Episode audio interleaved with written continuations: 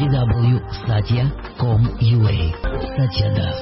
Про личностный и безличностный аспект Бога. Ага. Именно э, есть э, в Бхагавадгите есть часть, которая описывает именно э, ну, этот аспект. Говорится, что э, Бог проявляет разные аспекты. И существует три основных. Это безличностный аспект, о котором вы говорите, его называют браман. То есть это все проникающий аспект Бога. Когда говорят Бог везде. И в принципе это так. Он действительно везде. А, и все в этом мире это энергия Бога. Ничего ты не сделаешь.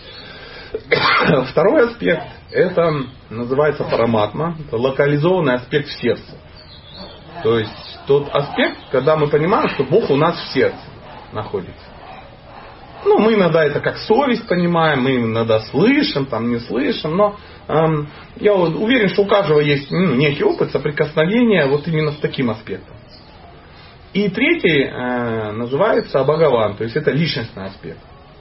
Это одна и та же личность проявляет разные аспекты. В зависимости от э, нашего уровня сознания мы можем соприкоснуться с, ну, с, тем, с тем или э, другим. А, в, в Бхагавадгите приводится пример, как, ну, допустим, вы идете и видите м, гору вдали. Ну, вдалеке, ну видели, какая-то гора, она в тумане в каком-то, вы видите силуэт и тому подобное. То есть вы понимаете, что это гора, но вы не видите никаких подробностей. Приближаетесь ближе, и вы увидите уже Э, деревья, там что-то течет, что-то там э, летает, там, ну и тому подобное. А если вы прямо, на, прямо придете на гору, возможно, вы там встретите кого-то. Ну, директора горы, скажем так. То есть, ну, такой грубый пример.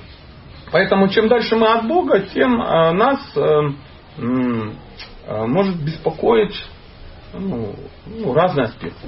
То есть, если у нас э, нету опыта, знаний, то для нас э, э, безличностный аспект очень приятен. Ну, а чего? Бог, вот, он такой. А, почему безличностный аспект, как вы считаете, легче принять, чем личностный? С личностным нельзя строить отношения. Ну, ну это приблизительно Можно так. придумать.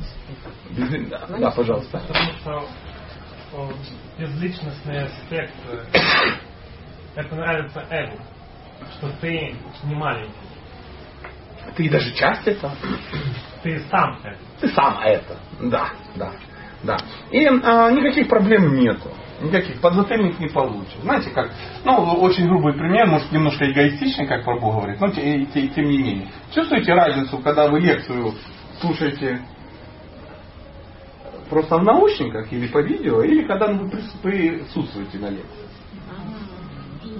Когда ты сидишь, ты слышишь, кто-то задает вопрос, и ты такой, ой, какой-то вопрос хреновый. Или, нормальный вопрос меня тоже. Ну, ты так в расслабленном состоянии. Почему? Потому что все под контролем. То есть из, э, ну, там, с видео, э, Сатя так, а и крикнет на тебя прямо, да, вот э, в зал. И ты такой, а ты что на меня орешь, а? Ничего не будет, все под контролем. Он, конечно, крикнет, но на кого-то другого. Это очень спокойно. Я тоже люблю слышать чужие лекции, особенно жестких таких этих авторов. Ты сидишь, думаешь, что они напрягаются? Нормально же мужик говорит. Правда? Заметили, да? Когда вас не касается, это всегда кажется, что это нормально. Нормально. А когда тебя, да как ты мог такое сказать? Почему? Возникли личностные отношения. Знаете, вот когда э, у тех, кто духовно пытается прогрессировать, обязательно должен быть духовный учитель. Это ну, нормальный так, аксиома. Другого варианта нет. Нельзя духовно прогрессировать, если нет наставника. Ну, даже у Арджуны такой наставник появился. И вначале, когда только возникают отношения, учитель, понимая, насколько эго ранимо ученика, он а, ну, не дает каких-то таких сложных наставлений. Ну, он обычно говорит, да, ты молодец, да, да, да. Но мне лет 10 мой учитель при встрече сразу давал сладости. Ничего не говорил, просто давал на. По лицу было видно, что мне надо. Я ничего не говорил. Я думал, я такой хороший ученик, мне всегда сладость дают. Вот это, смотри, вот этих всех гоняет, это придурки какие-то. И этот что-то неправильно. А я все делаю, я все захожу, ко мне претензий. Да? Мне сразу дают сладость. Да. Потом выяснилось, что это только вот начинающим, не очень дальновидным ребятам дают сладость. Поэтому если мне сразу все объяснить, кто я. Я помню первый момент, ну, первую встречу, когда мне не сладость дали. Сиди сюда. А где? А как? А там да. Ой-ой-ой, как нехорошо. Ну, я э, спрячу сам текст. Да? Поверьте, очень, очень лично, личностно. Повеситься хотелось. Так же все было хорошо. Почему? Менять ничего не надо. Вот это как безличный аспект, ничего не надо менять. Все очень хорошо. Ты часть великого, ты часть целого. Да, вот, конечно, есть Бог. Я не Бог, но я тоже Бог. Да, мы, мы единое целое. И потом мой чайник разобьется, и я сольюсь, кувшин моего тела рухнет, и все его, что наполняет, оно соединится с великим. И ты великий, и нет никаких проблем. Что, меня чайник разобьется, проблем нет. И ты, бац, и ты великий. Очень простая схема, которая никого не напрягает.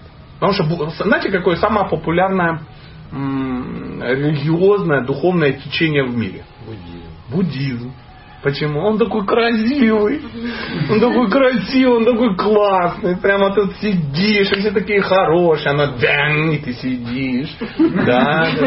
Ничего не надо менять. Ну, может быть, не надо есть кого-то. Но можно и есть, ничего страшного.